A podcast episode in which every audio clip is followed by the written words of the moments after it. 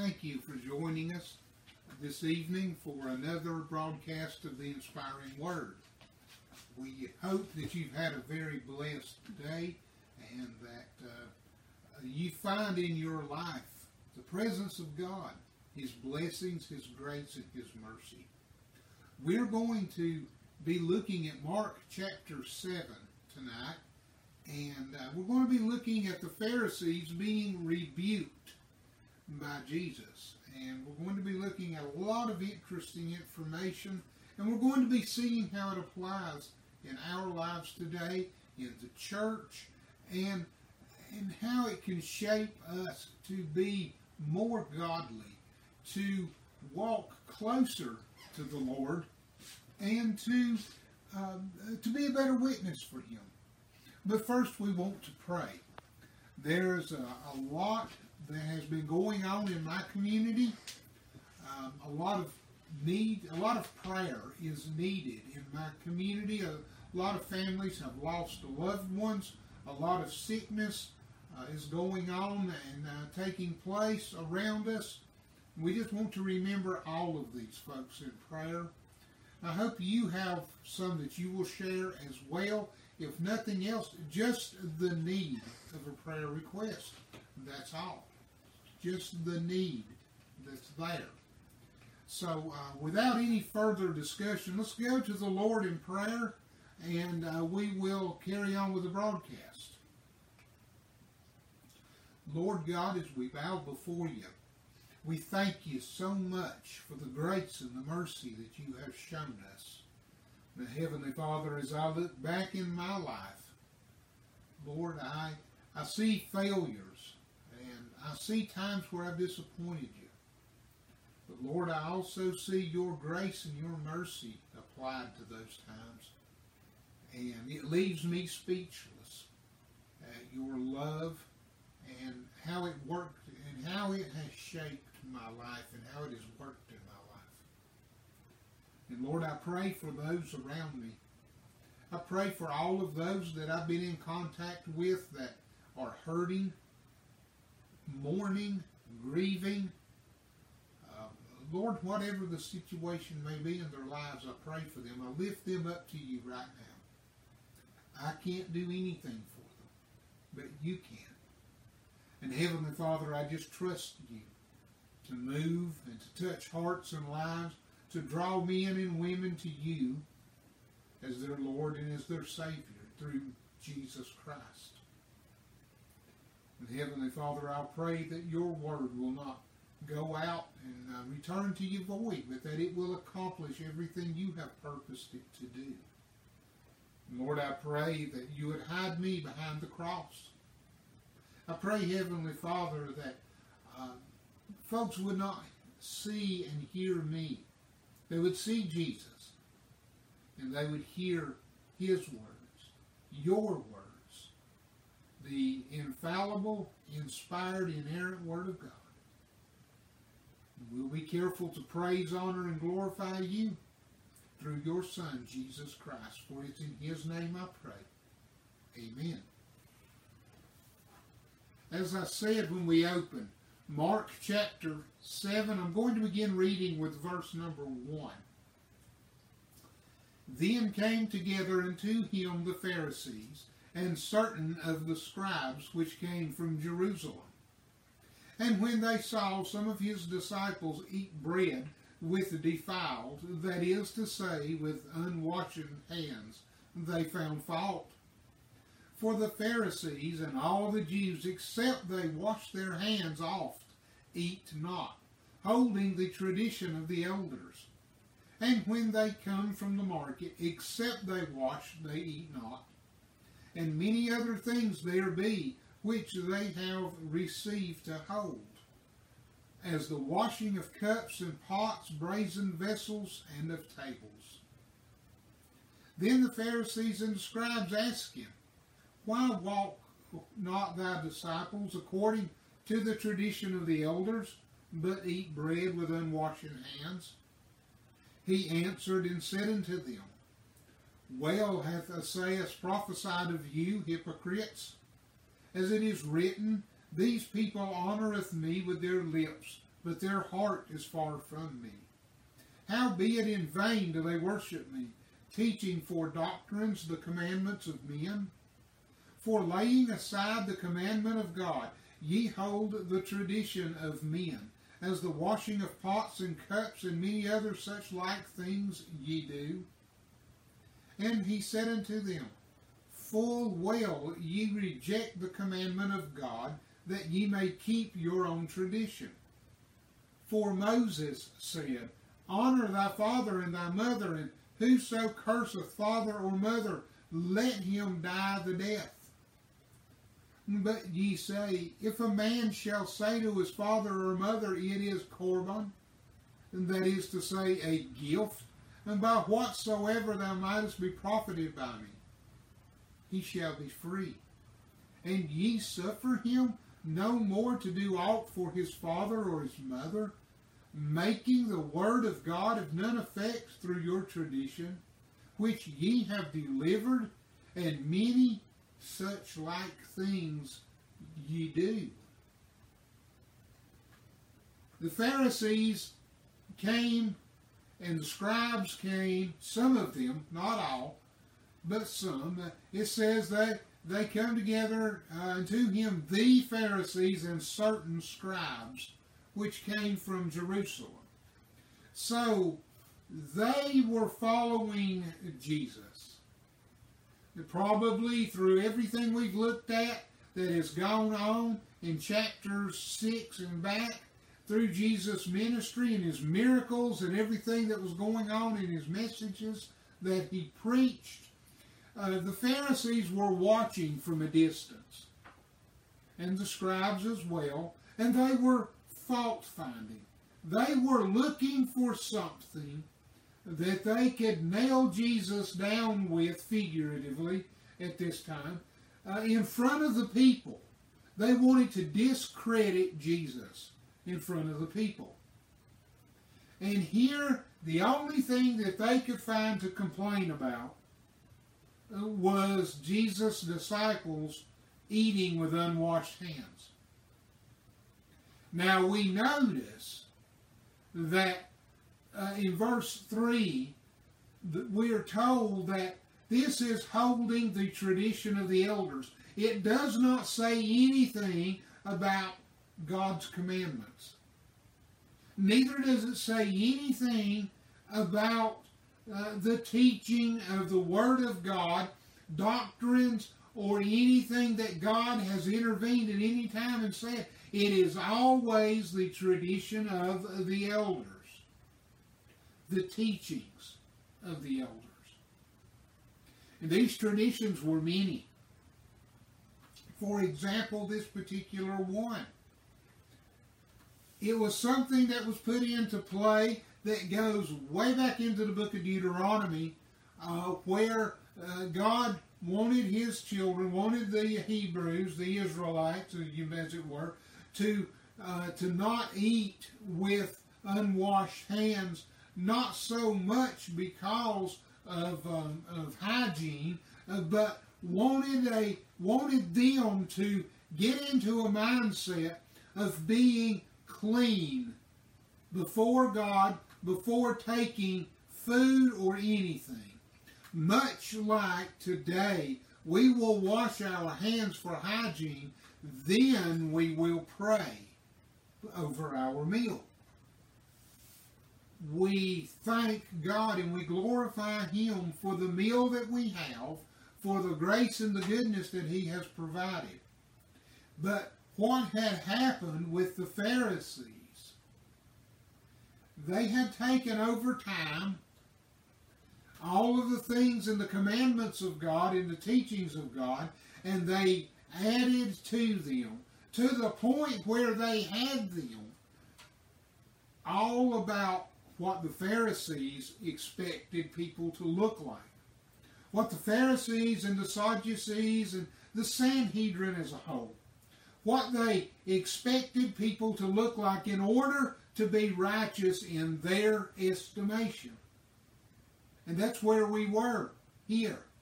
The Pharisees said, By my estimation, your disciples are not holy. they are not righteous because they are not following what we consider to be proper etiquette, proper rituals, proper ceremonies for a righteous person. Sounds good. Probably looked good in front of people. And the Jews as a whole, they were taught to do this from the time they were little children. The only thing, it isn't in God's Word. It isn't something that God expects. Now, we can do things in our lives to glorify God that are not in His Word. Don't get me wrong. But when we start substituting them, when we start giving them equal weight as the Word of God and how it shapes our lives, we run into a lot of problems that are called hypocrisy. Or as Jesus said, Isaiah, or Isaiah, as he says it here, prophesied of you hypocrites. You hypocrites. Now we hear that word used a lot today. And it means pretenders. It also was used to describe actors. But here Jesus is calling them pretenders because their life, their, their inside, their heart, isn't in the same place as their outer actions are. Now we can look at this and we can we can go on and we can look at how the Jews and the Pharisees and the scribes and everyone else worked through all of this. But it fits and it does have an application in our lives today. It actually has a very big application in the church. We can very easily look at our lives and we can find things in our life, in our churches, and in the way we practice Christianity that would label us as a hypocrite.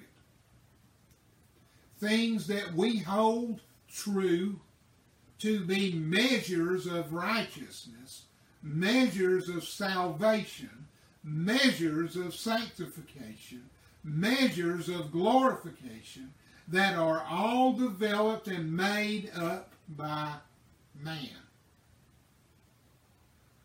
And we apply them in everything from the people that we allow to come into our churches to the clothes that we expect them to wear, to the haircuts we expect them to have, to all of these other things. You say, now wait a minute, preacher. We've never turned anybody away because of their clothes. Are you sure about that? Because you allow them to come in and take a seat in your sanctuary, that's one thing. How often have you went to them and spoke to that person? Genuinely talked with them, loved them, made them feel like they are a part of that congregation, a part of that fellowship. Let them know that from the heart they are welcome. I recently read an article about the visitors we don't want. And it was written about the people that we bring to church that are in our heart, the attitudes that we have. The attitudes that we have in our heart and that we bring into the church, into the body of Christ, are unwanted attendees often. Not the person who walks in off the street unannounced, who looks different, who behaves different,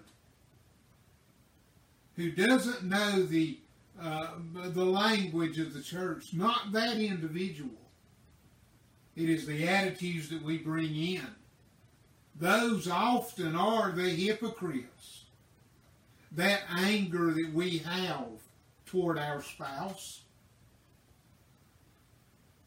that lust that we carry in our hearts for that person at work, the lust that we have over where we had rather be at that time instead of in church, the, the, location, the object, the recreation that we're lusting over. What about that unforgiving spirit that we walk in with? All of these are, are Pharisaical attitudes that we bring in that rub off on the people around us, that isolate us, that isolate them. Jesus talks about the attitude of the Pharisees and how it made them a hypocrite. Why? Because the people honor Jesus with their lips, but their heart is far from him. We find ourselves in that very spot if we're not careful. We find ourselves in that place because our heart does not meet or match our outward actions. We may have the most beautiful singing voice that God could gift a person with. And it may be a blessing to those who hear it, but the one singing it that has that gift, if their heart is far from God, the only thing that is in, in, that is worshiping, the only thing that is honoring God is their lips. Is that really where we want to be? Because let's look at some things that it, that that this very attitude comes down and relates to. How be it? That's a word that's used in the Old English in the King James that basically says because of it. Because of the heart condition in verse 6. In vain do they worship. In vain.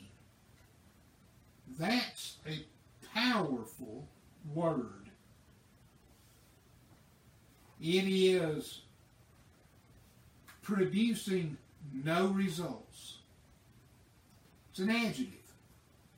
It describes that individual as producing no results. In vain do they worship. How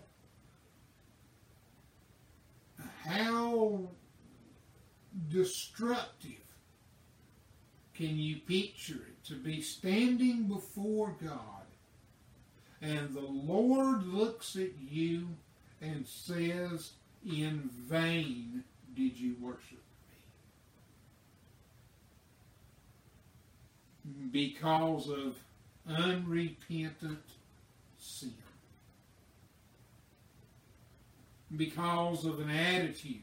Because of a heart condition. Because you had anger or you had some other thing churning inside lust, division, deceit, jealousy, envy, whatever it may be. And those things mounted and they built and they mounted and, and you created a, a, an excuse for them. And that excuse turned into a justification in your own life. And from that justification, you wound up sharing it with others because not only does the Lord say they worship Him in vain, but they teach for doctrines the commandments of men. So, what happens is when we harbor all of this stuff in our heart, we begin to believe it, we begin to justify it, And then we look for others with that very same situation, and in them do we justify it as well. That is the that is teaching for doctrines the commandments of men. That is where they found themselves, the, the, the Pharisees and the scribes.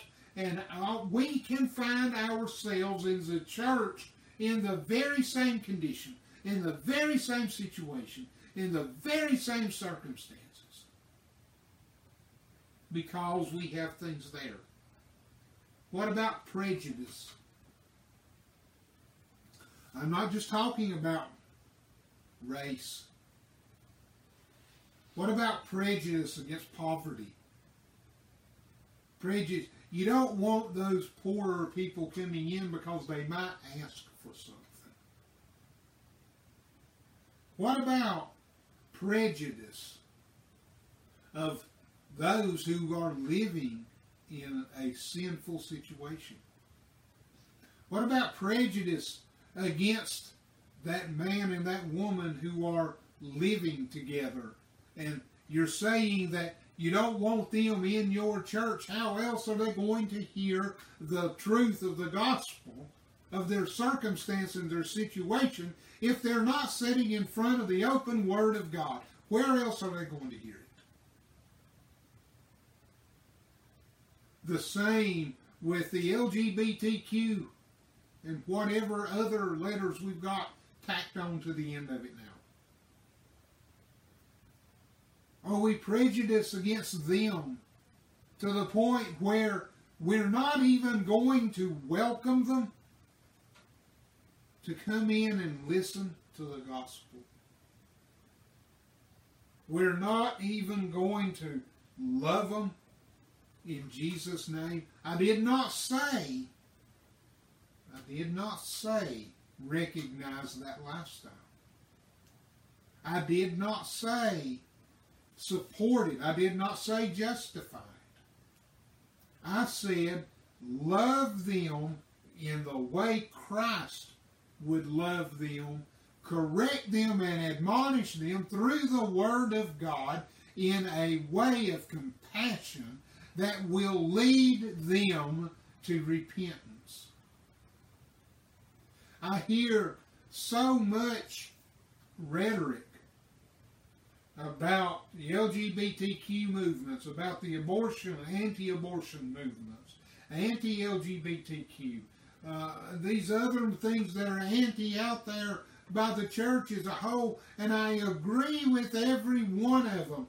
What I don't understand is why are we going strictly to the government to try to control it when they don't have the authority or the justification to control any of this. It is a spiritual problem. A spiritual problem. It isn't first and foremost a legal problem. Outlaw it all you want. Make laws, all of the laws you want against it. Outlaw abortion outlaw LGBTQ lifestyles, outlaw the transgender movements, outlaw all of these other things that are going on out there.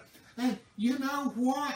I won't disagree with doing that one bit, but I will tell you, you have stopped short of solving the problem because solving the problem is getting people born again, saved, getting people to repent of their sin, getting the getting them to confess and come to the Lord and have the Lord change their heart. Because when you outlaw something, it doesn't stop it.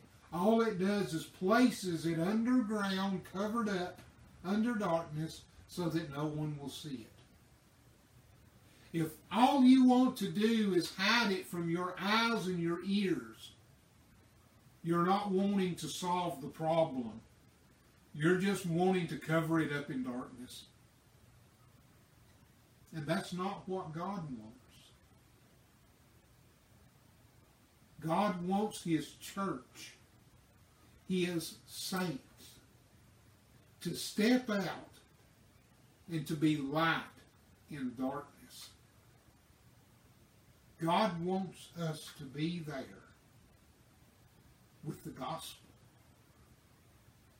God wants us to not lay aside the commandments of God and not replace them with the traditions of men,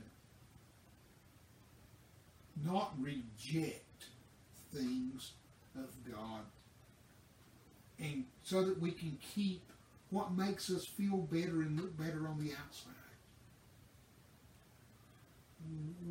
We should examine ourselves.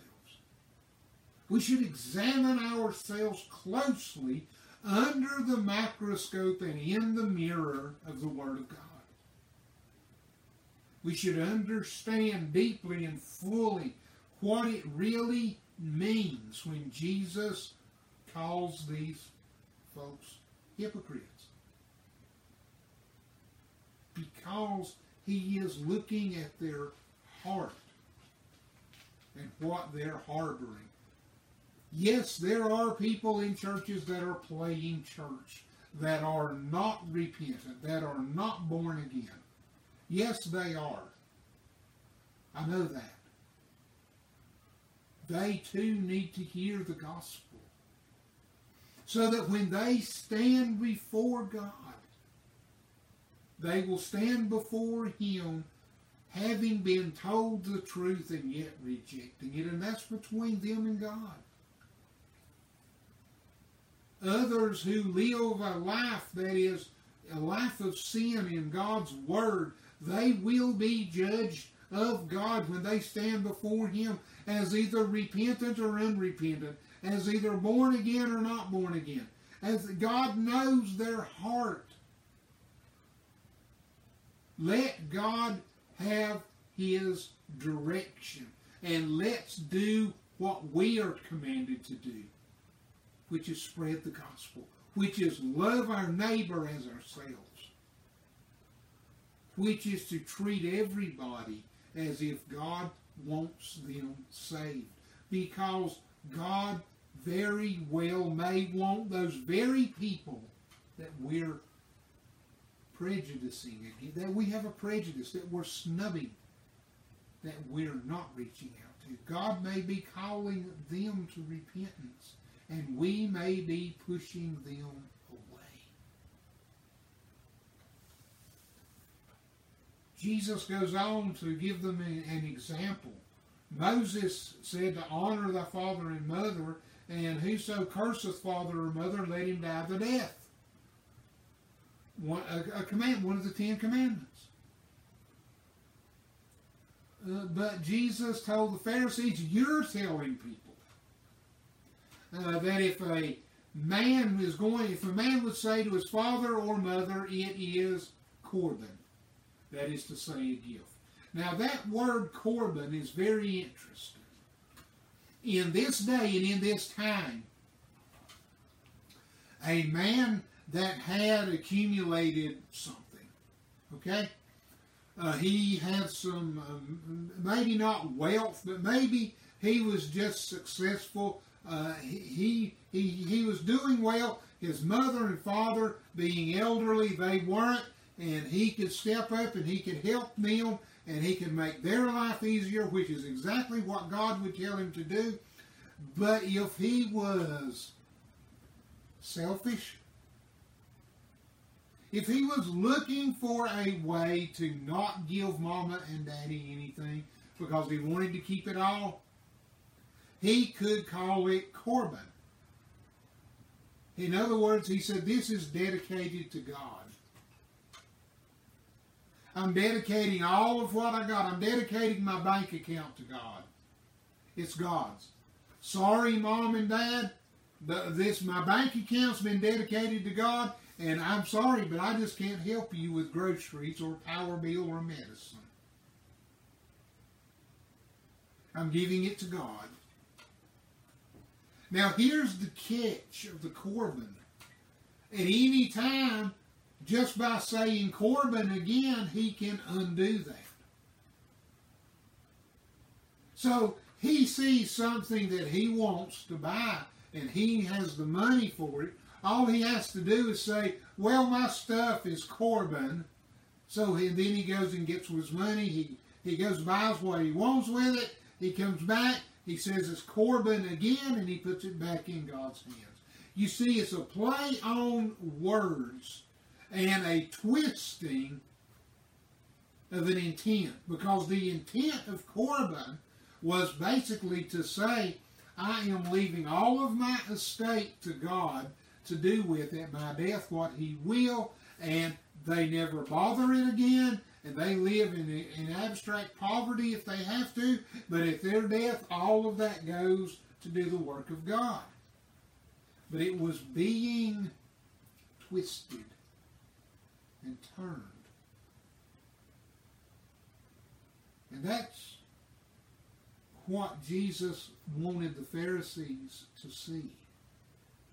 In verse 12, ye suffer him no more to do aught or anything for his father or his mother.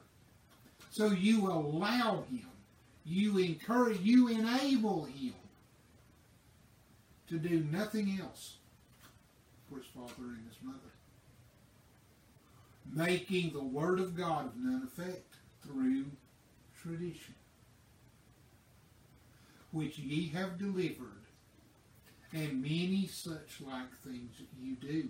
Jesus tells them that this is an example, but there are many more things that you do. You take the Word of God and you make it of no effect because of your tradition because of your dogmas, because of the way you twist and turn things in your heart, and the way you justify them in your heart, and the way you teach them for others to do the very same thing. We have to be careful, saints. We love to hear that. We love to know that we're called the saints of God. We love that. But here is the thing that goes with that word. There is a responsibility. There is a weight that goes with it. And that weight and responsibility is one that says, as we want to wear the, the label of a saint, we often do not want the responsibility that goes with it of living it out so that other people see Christ in our lives. We much rather develop our own justification of the things that we have in our heart so that we feel better about what we're doing. And we share that same thing with others so that they make us feel better about what we're doing. And we make them feel better about it. And in the meantime the word of God has no effect. None. But yet we walk around. We walk around with the title of saint because we've been saved. It is a passage that is very, very sobering when we look at it and we read it and we really take the moment to understand, we dig into it. It is why I love expository preaching so much. Because it allows us to look at ourselves through the Word of God and we can see how far we're slipping away. We can see dangers that are out there. Uh, we can see uh, by the behavior and the mistakes of others what we need to avoid. God's word is true. We we don't want to get to the point where we are like the Pharisees and we are we are said that we make the word of God of none effect because of the way we live Christianity. Neighbors, that's all the time that we have for this broadcast. I hope God's Word has re- reaches into your homes, into your hearts, into your lives, and I hope that it shapes you. I hope that it has you looking at yourself.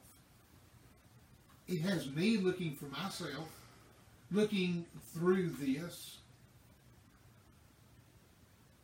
Repentance is a beautiful word.